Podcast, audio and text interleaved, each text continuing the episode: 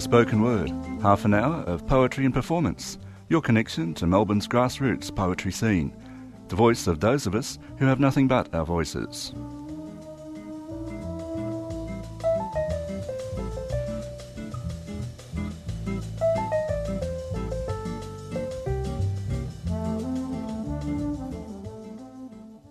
Good morning, this is the 3CR Spoken Word program. My name's Di Cousens and I'm talking to the poet Anne M. Carson today about her new book, Writing on the Wall, which is set in ancient Greece. Good morning, Anne. Thank you for coming in. Hi, Di. Thanks for having me. So now, Writing on the Wall, what's the focus of your long poem? It came about because of a famous place in Greece called Delphi, and it's a place that I'd been to twice previously and not noticed this amazing dry stone wall. And this time it was pointed out to me, and it was also pointed out that there was ancient Greek script on the wall that detailed the names of 1,000 ex-slaves. And I was also told that it was illegal in those days to free slaves. So immediately my imagination was engaged and I thought, wow, you know, that had amazing resonance for me. So I came back home and started researching, and then the muse kicked in. And what was the significance of a story about slavery for you? Why did that inspire you to write? Yeah, it's mysterious, isn't it? I mean, I suppose it connected back to feminist work in refuges that I'd done, and I guess in those days we talked about women's enslavement to men more as a metaphoric thing. Now it's actually outlawed as anti-slavery, you know, but in those days it was a metaphoric thing, and I guess I've always had a resonance for people who didn't have liberty. And this is set in ancient Greece, but slavery is still around today, isn't it? In what form is it around today? Absolutely, and it's around in Australia, and that was one of the things that shocked me when I joined forces with Anti-Slavery Australia, because as I moved through the project, I decided that I wanted to donate this poem that emerged from this engagement to an anti-slavery organisation, and that was the one. And through looking at their website, etc., I discovered that, yes, there's slavery in Australia. So that was rather shocking to me. But I guess the old forms of slavery still exist. There's still sexual slaves. And in Australia, that's true. We import women from Asia to be slaves here, sexual slaves. How it has changed is perhaps the internet. That's one of the ways that it's changed, in that sexual slaves can now be, you know, on the internet as well as actually in person. And another way perhaps it's changed is that there's an attenuation of supply chains, so that we might buy goods in Australia that seem perfectly fine, but we don't know what their provenance is. And one of the things that's happening at the moment is that there's a push for an modern anti-slavery act, and it looks like we're going to get that enshrined in legislation, which is fantastic. And that is particularly about supply chains for goods that are sold in Australia. Great. Okay, well, let's go to the poem. Now, the book has got a foreword by the director of Anti-Slavery Australia, Professor Jennifer Byrne. So we're not going to read that, but the actual poem starts with a prologue, and then there's a long text in a first-person voice, and you'll read that, and then I'll read the epilogue. Great.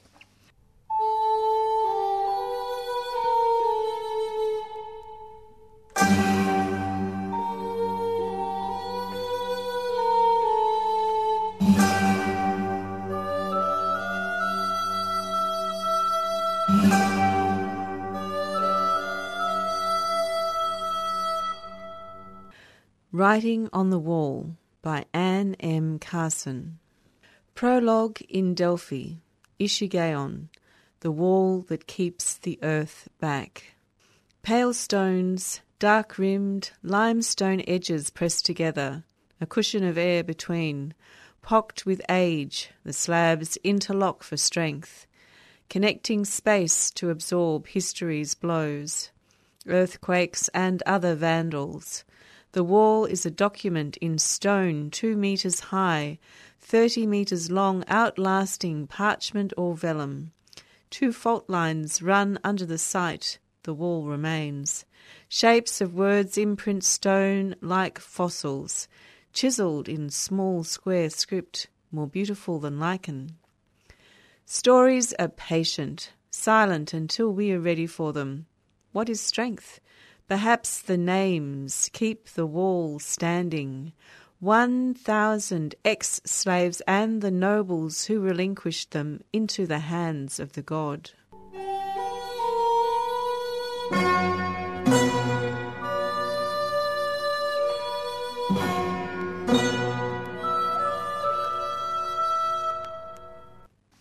One. After burial, the stele is delivered. The swaddled stele lies on the bed of the cart, delivered to the estate by the mason. We carry the headstone, as we carried the old lord's body, shrouded for burial, 3 slaves to each side, small, slow steps. The young lord directs us under the lintel, into the men's chamber. We rest gravestone on trestle, peel cloths. Dust from the journey flurries in late light. The line is true. The old man's craggy face, looking sideways into forever. Grapes on the vine, his walking staff. Only in stone now. There was never a day without him looming in grove and vineyard, busy with livestock. Bitterness rises like bile. My father was one dead slave among many, never remembered on stone. His name and liberty taken, though he was scholar from a noble Persian house. War overtook him en route to Athens. He should have been lauded at the academy, not captured as war spoil, a chattel slave sold at auction. War takes the seeds of the future, the mighty and the humble. The young lord dismisses us, stays with the gravestone of his father. 2. The will is read. Closeted in the front chamber with the old lord's son, the notary is witness to the reading of the will. Fear passes like a baton in the games. Shepherds, grove workers and domestics whisper it along. Will we be sold at auction? The desk where I tutor, stylus and writing tablets, even my own self, will pass from one hand to another. Will it be a better hand? Before the old man died, the young one returned home from Athens with news from the Polos. Decades long the bloodshed, then war with Sparta paused. Into that peace, like birdsong into morning, the voices of the brave ones, Lycophron, Alcimardus, the whole school of Gorgias, causing tumult, challenging Aristotle's claim that slaves are living tools, property to be used at will. Stalwart against wrath, they urged freedom for slaves, saying foreigners were not barbarians, Greeks could learn from us. But Aristotle argued louder. His word had the crowd. What I would give to see the rebels best him in debate. The young lord returned on fire. Is he made of more than words? I am not practised in trust. 3. Called to the atrium. The new master's son sends riders to call slaves back from grove and pasture. We're gathered as at harvest festival, but uneasy in the atrium. Food is laid and jugs of wine. What are we to celebrate? We're restive as a flock when strangers pass. Autumn, end-of-day sun pours honey-coloured light over us. It blesses us when his news may not. Soon will be harvest, already grapes grow fat. All that was husbanded in his father's time is nearby, the storeroom with crocks of honey, amphorae of grain and wine, olives in brine, cloths of sheep cheese and strings of dried figs. We never lacked in food. I saw other slaves when I went with the broker to sell olives, so thin. They kept their eyes down, cringed. Some had welts where whip or knife had opened skin. Weapons weren't our master's way, but he often raised a hand. Short on patience, rage at mistakes and slowness, life was a misery for some. For all the plenty his husbandry bequeathed, I am not grieved to see the old man gone. 4. The son becomes a man. We fall silent as the new master walks out through the colonnade. His robes are dyed for morning, the colour of midnight. He stands, a pillar between heaven and earth, a kuros cloaked in power. He bows before the altar, lays an olive branch heavy with fruit. The mistress follows, places the bowl of oil. We drop to our knees, children hushed. His lips move in prayer to Athena and sunbright Apollo. Our lips form the same shapes. Many minutes pass, with only the coo-coo of doves in the cote. He is rising. This is your home, always a roof, food. I sigh, turn to a neighbour, share relief. His held-up hand gives pause. There are conditions? It is only to be expected. Those of you who wish it, he says, I will release into Apollo's hands. No one moves, says a single thing. Moments pass before I hear words again. Always a dream to set right what was wrong. To each who choose, a pony and purse of drachma. Or you can stay here as free folk. Marry, raise children with mine. He is fired with enthusiasm, wants us free. Someone is already pouring wine. All I can do is drink and hope to swallow his news. I never thought he had this in him. Talk it over with your loved ones, he says. No small detail to decide overnight. Take your time and we will speak again. Meanwhile, come eat with me and my kin. I am to be freed? It hardly seems possible. My master, he has never more deserved the title than now, in its relinquishing. 5. On the road to Delphi. Only a handful of us, the hardy ones, decide on freedom. The rest wait for news of how we fare. Our carts sway and buck in wheel ruts like coracles in water. Our wheels seem hardly to turn. The roads are safe for now, no strife from Sparta for months. Dust covers everything like a pelt. We talked of nothing but freedom along the plains from the coast. Now grit closes our mouths. Near to towns, plane trees arch the road with momentary shade. Signs of the gods abound. Athena's silver-backed olive leaves flash in the sun. Demeter's green gown is lush in pasture and crop. My master, Demetrius, I must practice saying his name, is named for her. 3 carts and a team of oxen ship us to Delphi. We carry his father's grave marble and votives for the temple. When night covers us in dark cloth, Demetrius sleeps in the taverna, we slaves in a shepherd's hut.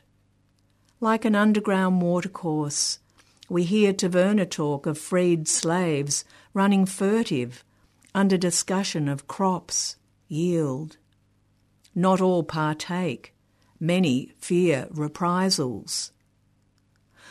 Once I accepted the given as ordained, but if Apollo can receive us into his hands, how can they say that slavery is ordained? 6. Emerging. Walking unravels knots. Limbs, spine, thoughts begin to loosen from confinement. Walking my way to freedom. As broody with thinking as a hen with eggs. Imagine a statue, a figure emerging from stone. The front is already chiselled free, arms reaching into open space, chest bared to air. But behind is still embedded, still buried shoulder deep in stone. Worse than an ankle gripped when you want to run. Worse than trying to pull free from the suck and lock of mud. No matter how hard the struggle, it's not force that will part this back from rock. Like me, a figure halfway out of bondage. Doubt slithers. How will I account for myself in the world? Never been alone abroad or handled my own coin. There's a kind of security in stone, bulwark against life's shocks. I have taken the purse, and the pony will be given me at Delphi. I have taken the decision, but I still think like a slave. 7. Arriving at Delphi. Climbing Parnassus, I feel like an ant labouring. The oxen heave. Walking between lead animals, I grip neck ropes with both hands, as if to haul them bodily. My arms ache from the effort. I am not built for toil, but effort makes me stronger. Turning the final corner, I glimpse the marble of Athena's temple, bone white against the green of foliage. The temple is round like a hearth, with columns rising vertical as pines. It clings to the mountainside, perched precarious. Just a breath would send it plummeting. The summit is crowned in cloud. My head spins, the audacity of coming so close to the gods. People from all over mill on the road, waiting for the priest's time. Bell music from round the necks of tethered creatures echoes into the valley. The familiar sound comforts, reminds me of home. Omphalos, they call Delphi, the navel, as if life is birthed here. It's no small thing to be given to a god, first bathing in the springs, never before allowed to kneel under that torrent. But years back I dried the old man after he made offerings. I tuck my votive into the niche, then step down into cold. Water roars from the lions' mouths, cleanses spirit as well as body, pummels doubt away. Demetrius bought metic's clothes for each of us, garments and sandals of free men. My chiton and mantle are newly made, linen soft against skin. I didn't know what dignity came from robes which cover your knees. No wonder free men stand proud. 8. At the temple. Fasting and prayer a night long in the athlete's dormitory. After travelling, I crave sleep. Instead, fall deep into fears, worrying when I should be praying. I hope the god will forgive me. Should I return to the estate with Demetrius, or head straight to Athens? Such a pull to the capital, Plenty of work for scribes, I'm told. And the Senate. Advocates for slaves number so few when many still suffer. What of Persia? Do relatives survive? People who knew my father. Am I bold enough for travel? I wrestle with choice. It's morning before I decide on Athens for now. Perhaps some of the others will choose it too. Later, with a little more practice, confident in my freedom, I can venture on to Persia. New day comes, mountain crisp, pale in the sky, like the blue of alpine flowers.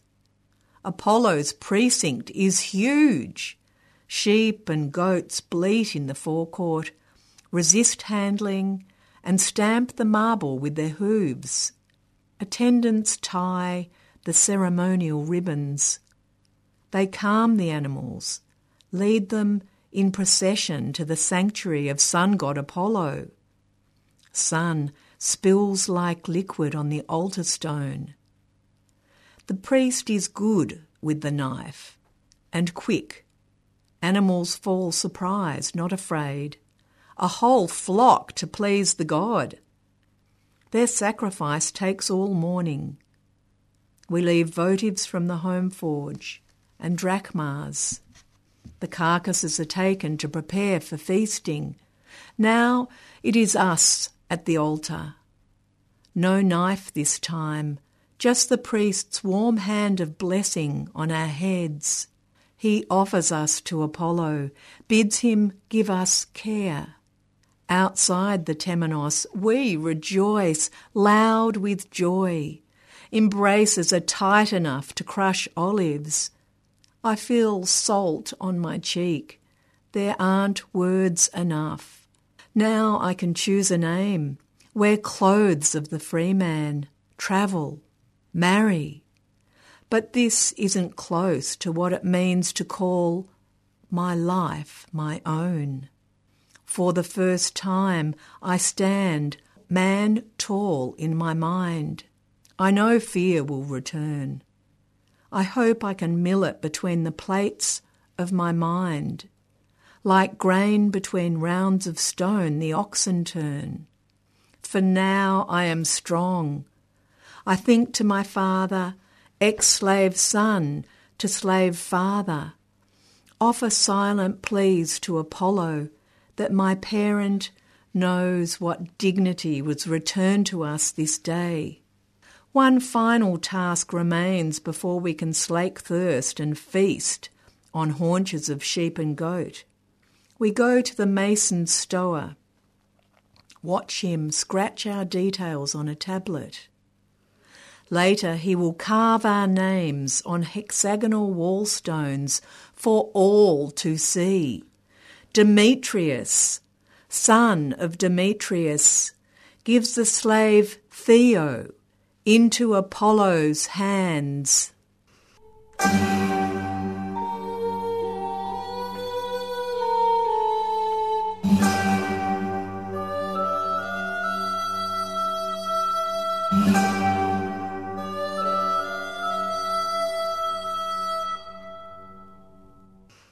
Epilogue. Pale stones, dark-rimmed, limestone edges pressed together, a cushion of air between. Pocked with age, the slabs interlock for strength, connecting space to absorb history's blows, earthquakes and other vandals. The wall is a document in stone, 2 metres high, 30 metres long, outlasting parchment or vellum. 2 fault lines run under the site. The wall remains. Shapes of words imprint stone like fossils, chiselled in small square script, more beautiful than lichen. Stories are patient, silent until we are ready for them. What is strength? Perhaps the names keep the walls standing. 1,000 ex-slaves and the nobles who relinquished them into the hands of the god.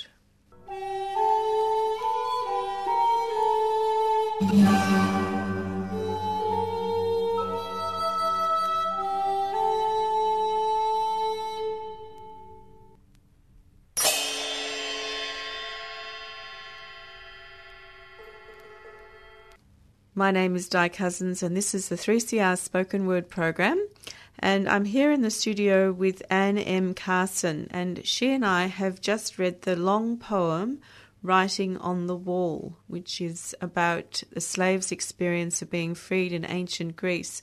So Anne, tell me a little bit more about how you came to actually do the writing of the poem. I mean, it's all very well seeing a wall with names of slaves on them that were freed, but how did this convert into the voice of the slave speaker? I think my starting point was the fact that it was illegal then to free slaves. And so I started researching that, and the internet is fantastic. And I discovered that there was opposition to slavery back then. And that just sort of engaged me. And then I started researching things like clothes and food, and, you know, I'd had so many rich impressions from being and travelling in Greece, so they were the sort of primary experience, sensory experience of the land and life there. And, you know, the food probably hasn't changed. Some of the food hasn't changed since those times. So you sort of feel like you're in an ancient civilisation. You've got those ruins around you.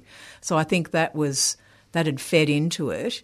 And as I was doing that research, a male voice emerged, and I was a bit surprised by that, because the majority of names on that wall are female names. But this was the voice that emerged for me. So I just trusted it and went with it. And the writing seemed to gather these details and use the details to flesh out this story of how it might have happened.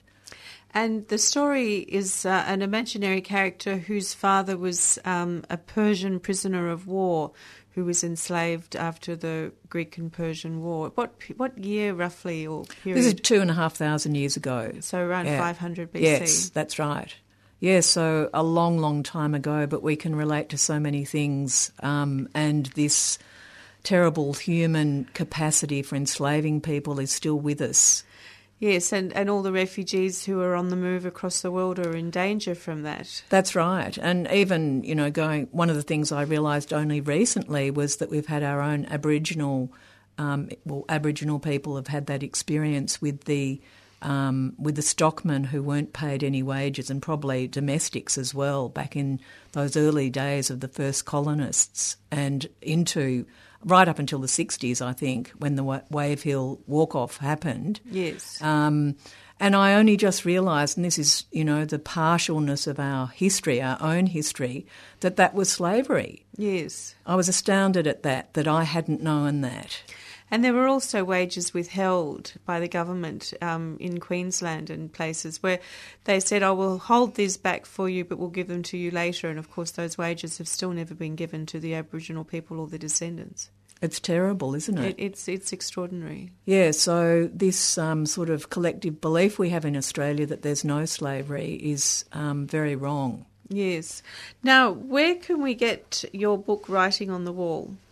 It's available at Collected Works, or people can contact me. And how would they contact you? Through my website, www.annemcarson.com. All right. Well, thank you for coming into 3CR. It's been a great experience to read the book and to see history brought to life and embodied. Thanks so much, Di. Yeah. This has been the 3CR Spoken Word program.